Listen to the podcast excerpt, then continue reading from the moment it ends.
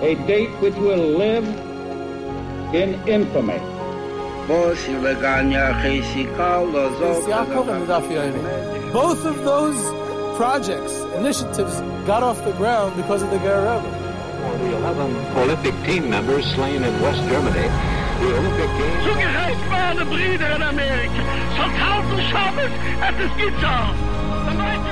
Out of the 24 who were killed were Americans who had come to learn in Hebron.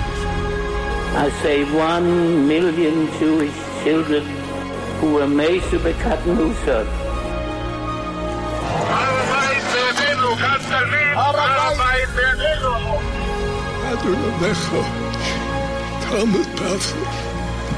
Whoever heard such beautiful words,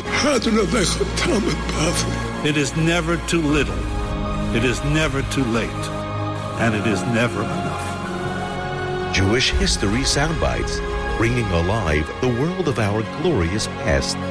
Here is our host, live from Jerusalem, Jewish historian and tour guide, Yehuda Geberer. Yehuda Geberer with Jewish History Soundbites, and this episode has been sponsored by OU's Teach Coalition, who are encouraging everyone to go out and vote. In all states, elections will be close in the midterms this week. Midterms governor elections in this Tuesday, November 8th, 2022. It's down to the wire. The OU's Teach Coalition and its network of thousands of activists just like you are urging you to go out and vote. And as we're going through these episodes, examining the Jewish story, uh, pushing frontiers on the American landscape, so I'm reminded of something before that in Poland. Um, that that uh, it was said in the in the uh, Jewish the Yiddish newspapers in Poland in the 1920s and 30s. They pointed out that there was a low voter turnout among the Jewish voters of the in the Second Polish Republic by the by Polish Jewry, and it was attributed to Jews not having reached political maturity. They they weren't used to you know free elections and political parties, but now the Jews have reached political maturity and they're used to politics and elections. So there's definitely no excuse for low voter turnout. In fact, where I live in Israel, there's high voter turnout of Jewish voters, even though they have elections every few months.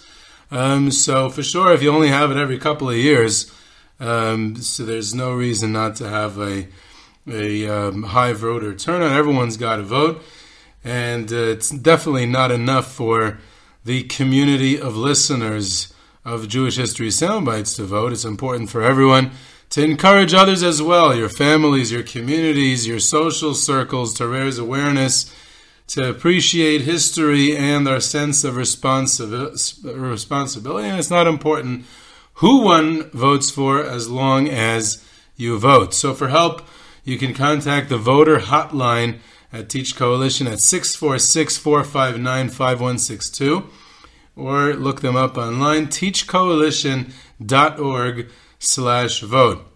Um, in fact, it's today's topic is about the Agudas Rabbanim, and of the, of the United States and Canada. And it's very interesting how I um, always noticed how these Eastern European rabbis, Yiddish speaking, who were immigrants, who grew up primarily in the Russian Empire, where they did not have emancipation, they didn't have voting rights, and they adapted very quickly, very wisely, and very quickly to the American political scene. They got to know senators. They had meetings with government officials. One of the rabbinical figures that we're going to discuss in the episode today, Rabbi Moshe Zvulun Margolis, the Ramaz, he met with President Coolidge. Of course, Rabbi Lazer Silver, who was one of the heads of the Agudas Rabbanim for many years. His uh, connections with politicians are legendary. I spoke about it in other uh, podcast episodes about him specifically. Eventually, the Agudas Rabbanim were the ones who marched on Washington during the war the famous uh, Rabbis March. So, being politically savvy and having political connections which can benefit the wider Jewish community, that is definitely a part and parcel of the American Jewish experience. The only way to accomplish that is to participate in the democratic process through voting. So, like I said, we're going to talk a little bit about the history of the Agudas Rabbanim today.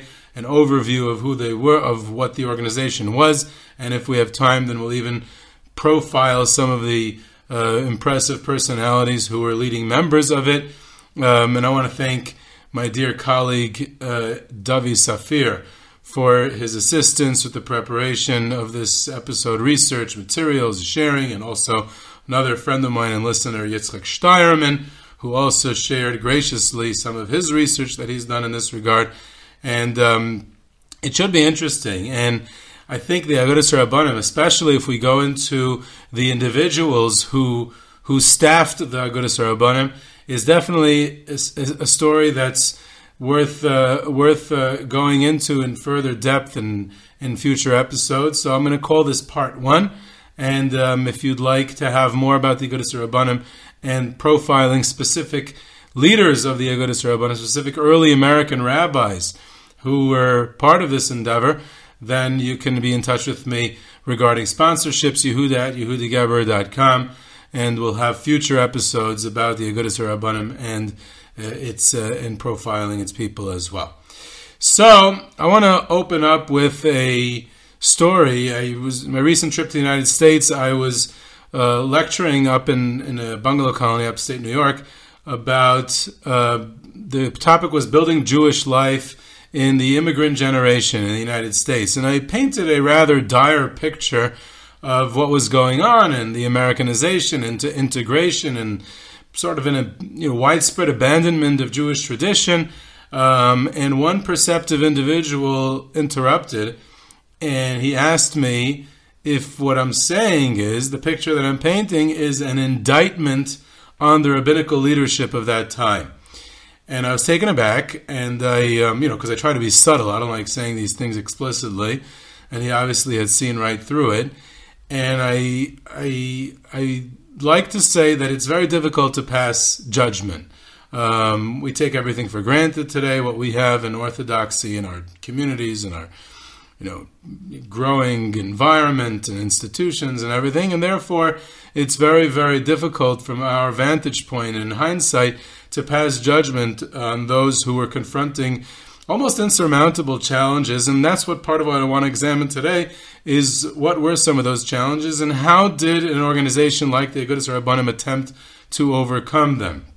Um, the subject of today, the Agudas Rabbanim, they definitely accomplished much, and there's much to their credit.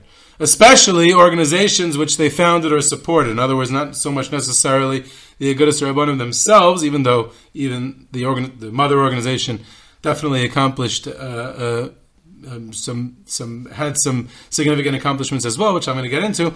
But even more so in the organizations which they founded or supported, such as RIETS, the first main yeshiva of the United States, Rabbi Yitzchak Elchanan.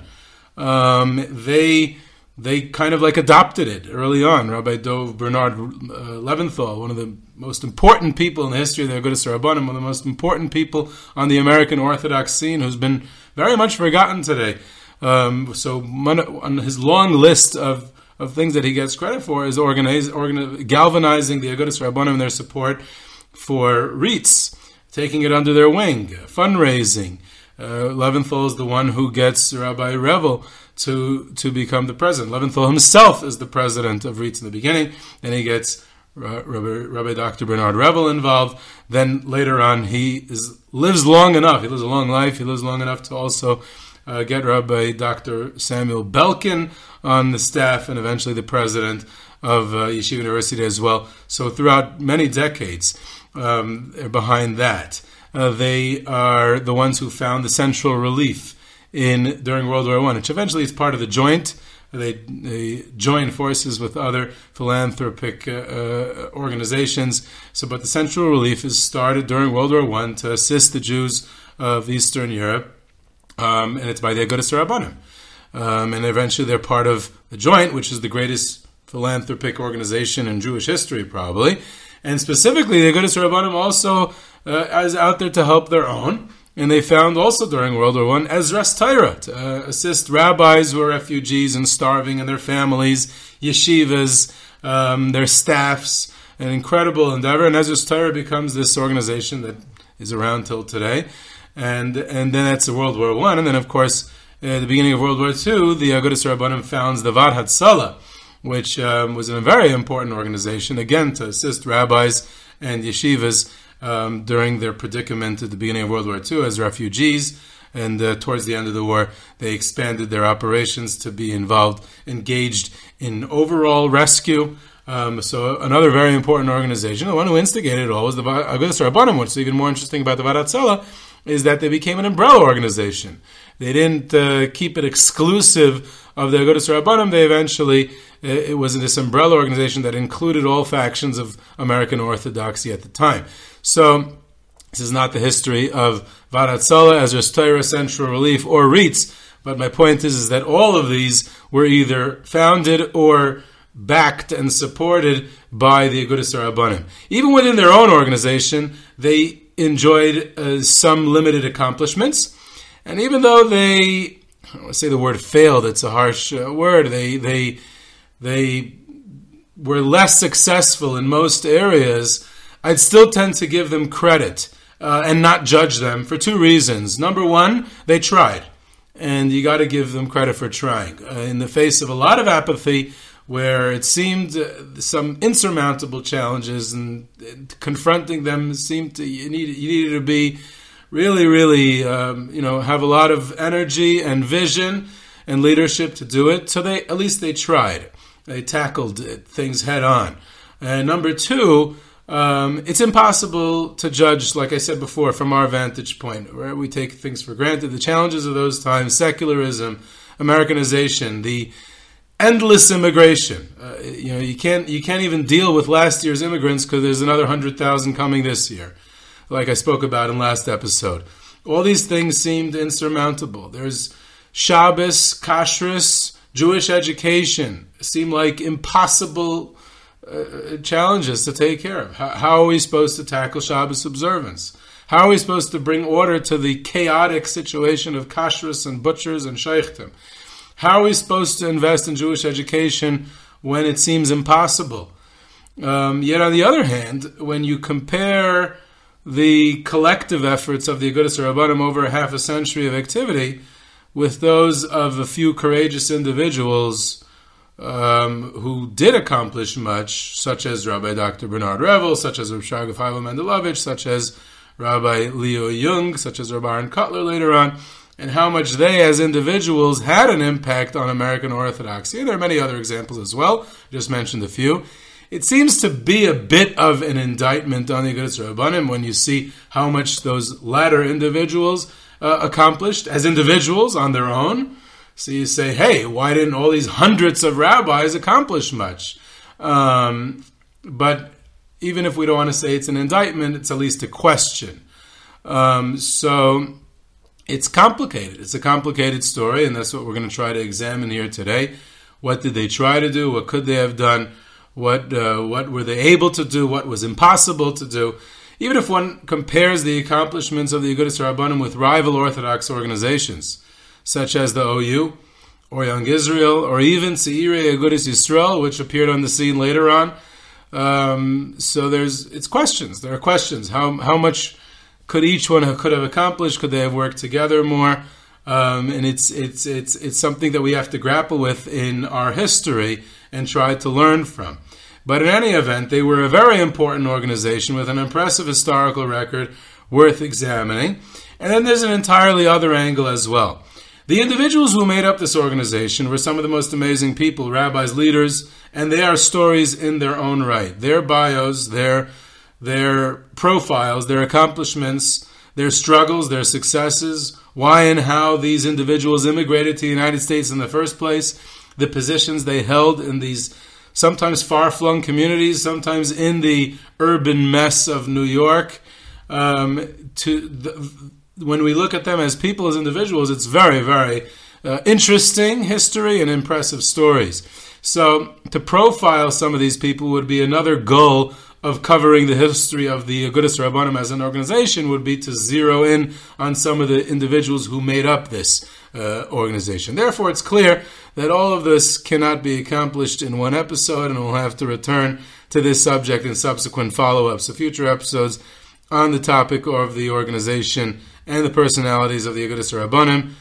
there will be sponsorships available. It's founded in 1902. What happens in 1902? It's the midst of the Great Immigration that I spoke about uh, last time, and um, and it, there's a few factors that come into play at around 1902 that uh, converge to lead to the founding of the Agudas Rabbanim. The main thing, the immediate cause, is the passing of Rab, uh, Rav Yaakov Yosef, RJJ, Rabbeinu Yaakov Yosef, the chief rabbi of a, a certain uh, number of of uh, of shuls in New York City, and his passing was was tragic. He was young. He was not appreciated. He was um, ignored by the community for during his later years. He was ill, uh, not paid.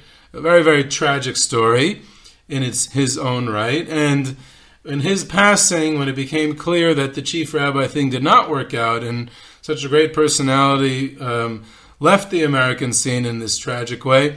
So there's this gr- group of rabbis. First of all, in a technical sense, they come for the funeral. They come from all over New York and and, and, and beyond, and New Jersey and uh, Philadelphia and, and uh, New England and even beyond.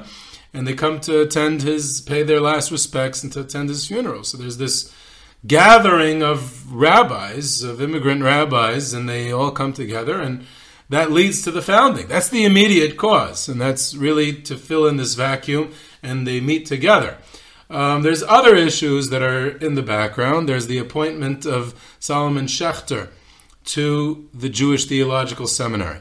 The Jewish Theological Seminary was still nominally Orthodox at the time. In fact, in, in subsequent years, there'd be an attempt to merge the seminary with the nascent RIETS yeshiva as rabbinical seminaries that well, there should be one rabbinical seminary should be together because it, it was still seen as orthodox. Yet it was it was uh, since Solomon Schechter was known for some of his more liberal positions on Jewish tradition and observance and beliefs. Uh, therefore, they saw this as a danger because the seminary was the leading rabbinical seminary of traditional Judaism in America at the time, and therefore this was seen as a challenge. We have to deal with this. There were also some issues that these Eastern European rabbis had with the other major Orthodox organization which existed at the time. That was the OU, the Orthodox Union. Um, eventually, the Orthodox Union was founded five years earlier in 1898. Eventually, in 1923, the OU had its own rabbinical organization, the RCA, um, and, and, and therefore the two clashed. Um, the OU, the RCA, was more American was more breeding, the, the membership eventually of the RCA was going to be more American rabbis. And the Agudas Rabbanim was and remained Eastern European, Yiddish speaking, immigrant rabbis.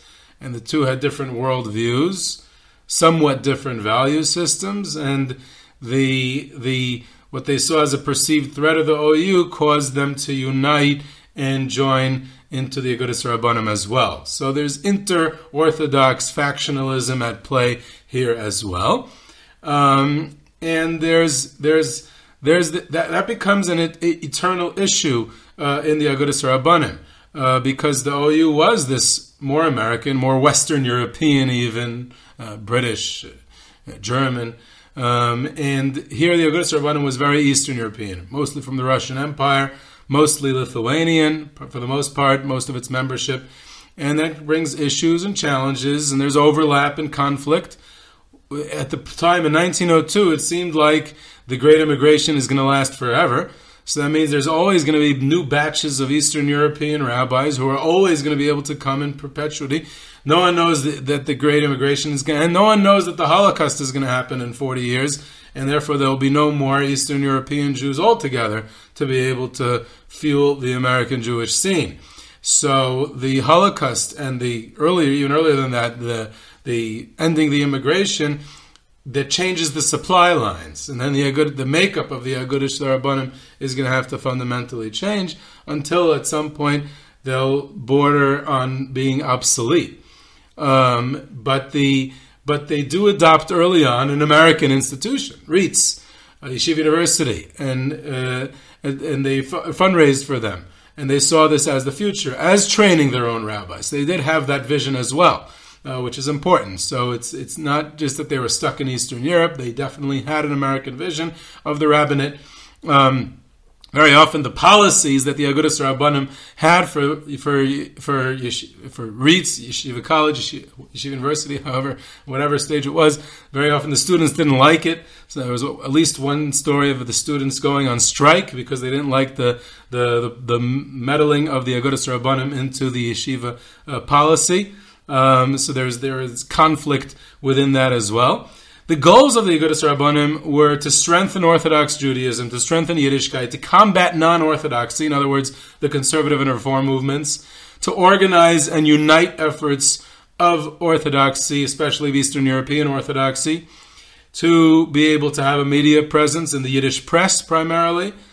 Um, and a major component of the Agudas Rabbanim was assistance back to their brethren back in Europe. In fact, that was probably their most successful area of activity um, fundraising for them, the Central Relief, Ezras Torah, the Varat by World War II, like I mentioned, uh, helping fundraisers who arrived, being in touch with people like Reb Chaim Ozer Grodzinski, the Chofetz Chaim, and other of the great rabbis in Europe. Um, and then on the American scene, they attempted, uh, at least this was their stated goals, to strengthen Shabbos observance, to strengthen the kashrus situation, which was, to- was a total mess, total chaos, to, and to a lesser extent, education um, it, there, was also somewhat of a goal. They wanted to also strengthen the office of the rabbinate in the United States, and especially given the language barrier, um, and for the immigrant communities, very Eastern European, Litvish uh, type of community, they wanted to strengthen the rabbinate within those immigrant uh, communities. They also started rabbinical journals, several of them over the course of the history of the Agudas Rabbanim. The most famous of one, which came later on, was Hapardes, but there were earlier ones in Hebrew and Yiddish. They uh, they wanted to be arbiters of halacha, psak, to deal with all the new challenges in halacha, especially aguna shilas. They were very very active in the aguna issues and challenges during the time of the Great Immigration and afterwards. And they established a beis din, which oversaw the activities, which oversaw, which was sort of like this this uh, overseeing the activities. And the greater context that we have to understand is the reality of American Jewish life at the time and until today. The, Ameri- the reality of the United States of America and its uh, liberalism and democracy, which was so different than the way the communal structures, the Jewish communal structures, operated in Europe. Um, there was no organized community, nor was there a possibility of making an organized community, and that's for the very simple reason that there is zero government recognition of an autonomous Jewish community in the United States. It's an antithesis to the very idea of the United States. Whereas in Europe, every single government in Europe gave, granted, uh, recognition and even a certain element of autonomy to the Jewish community and the Jewish communal structures and the rabbinical position and the offices of the rabbinate. So there's no possibility of such a thing in the American uh, landscape. And this was a challenge to be confronted with, and against the backdrop of American secularism, liberalism, the endless stream of immigrants, the massive urbanization.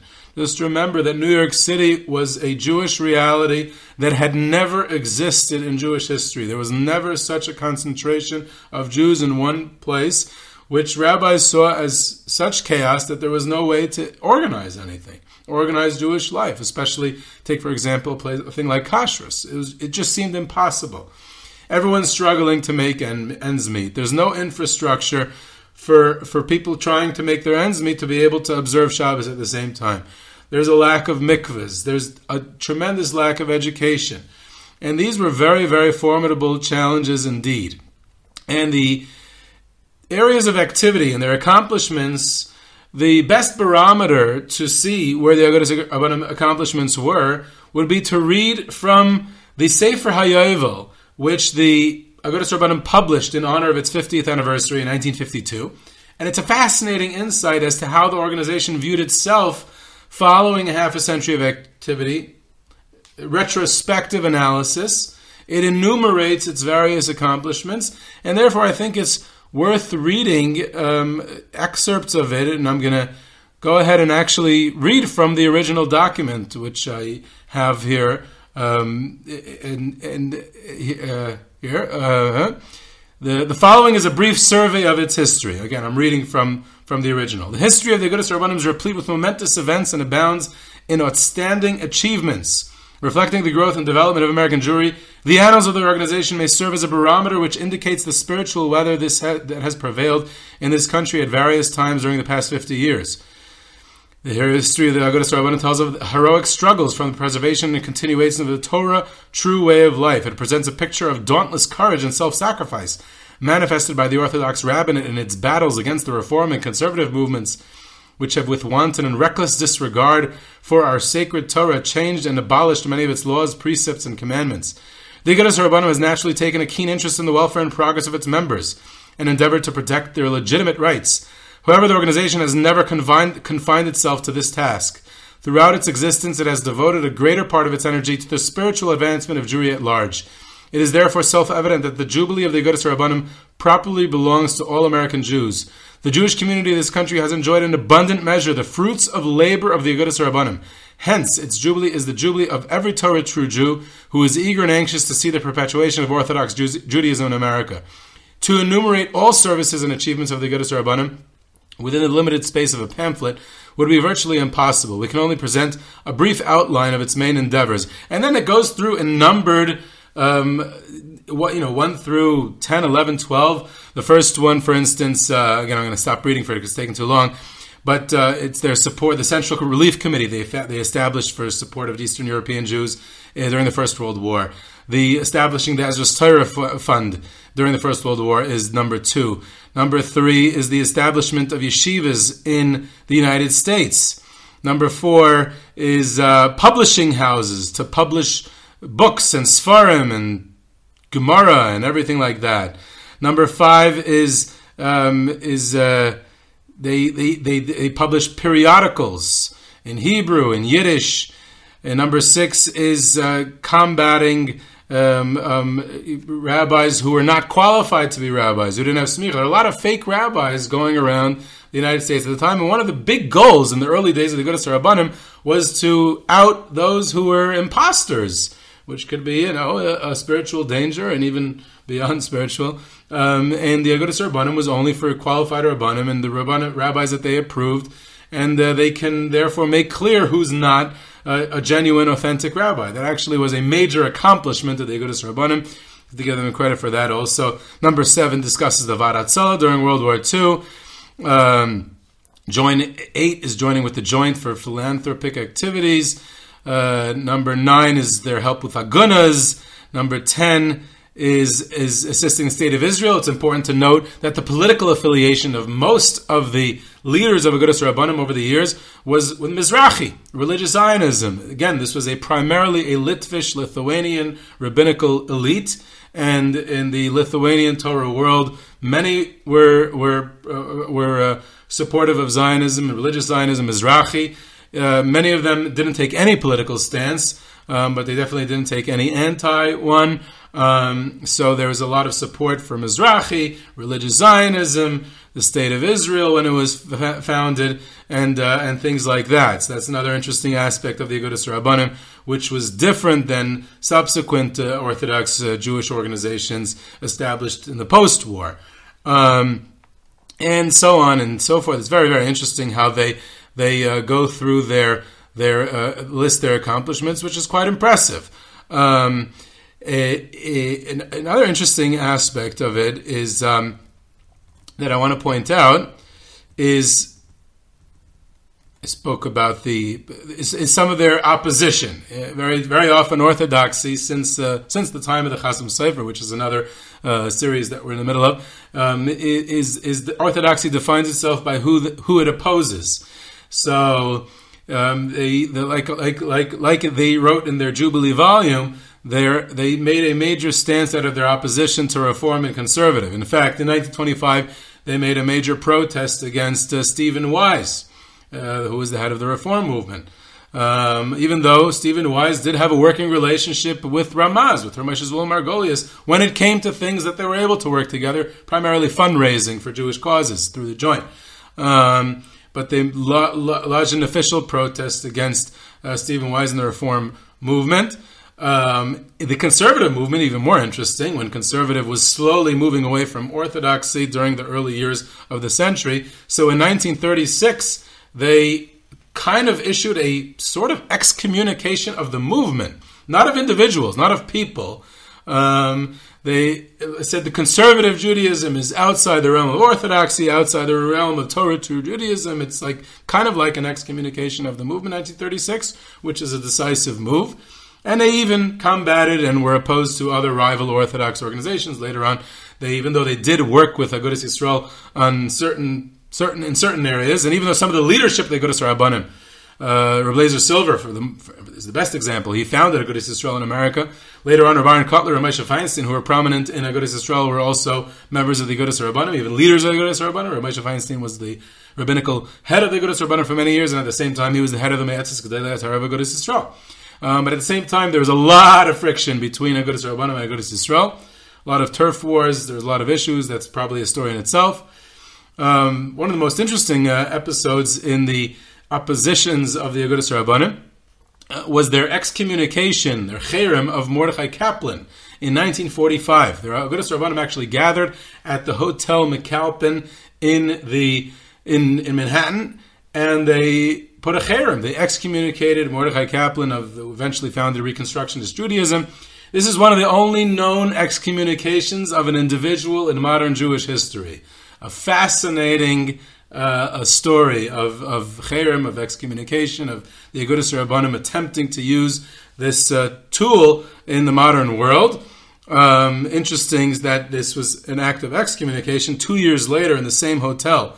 Hotel McAlpin was the beginning of inclusiveness because Jackie Robinson was a resident of the hotel two years later in 1947, and it was in that room, in the in in a in a not that room, in a room in the hotel that he got his historic call from Branch Rickey to join the Dodgers. But that's a side point. Um, either way, the there were rival organizations. The Agudas Rabbanim was seen as too moderate in many areas, and uh, of course, when, it's always ready to start a rival organization. Rabbi Gavriel Zev Wolf Margolis uh, establishes the Knesset Rabbanim, a, a, opposition to the Agudas Rabbanim. There are other smaller ones, Igud Rabbanim. Of course, following the war, when the Satmar Rav uh, shows up, he definitely doesn't like this Litvish, Zionistly inclined Mizrahi uh, moderate stance of the Agudas Rabbanim, so he establishes his own rabbinical organization called Hisachdus Rabbanim, which is primarily Hungarian and Galicia uh, uh, rabbis. So yeah, it's it's kind of a geographical uh, as well. Um, so the the the uh, that's basically a lot, you know, somewhat about the organization. It becomes more obsolete as the generation of the Eastern European rabbis uh, gets older, and other uh, rival Orthodox organizations, such as the OU, such as the Agudas Yisrael, such as other other ones, uh, gain in strength in the 1970s and 80s, and it becomes less and less of an influential uh, uh, organization as the century progressed.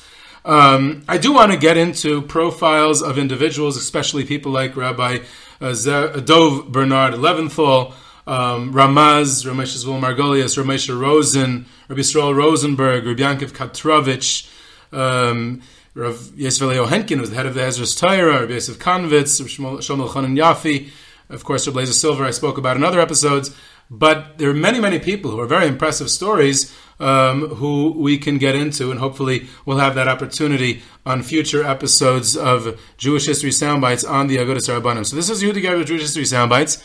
You can reach me at yehuda at yehudageberer.com for questions, comments, sources, tours, trips, sponsorships, and lectures. You can subscribe to Jewish History Soundbites on Podbean or your favorite podcast platform, and I hope you enjoyed.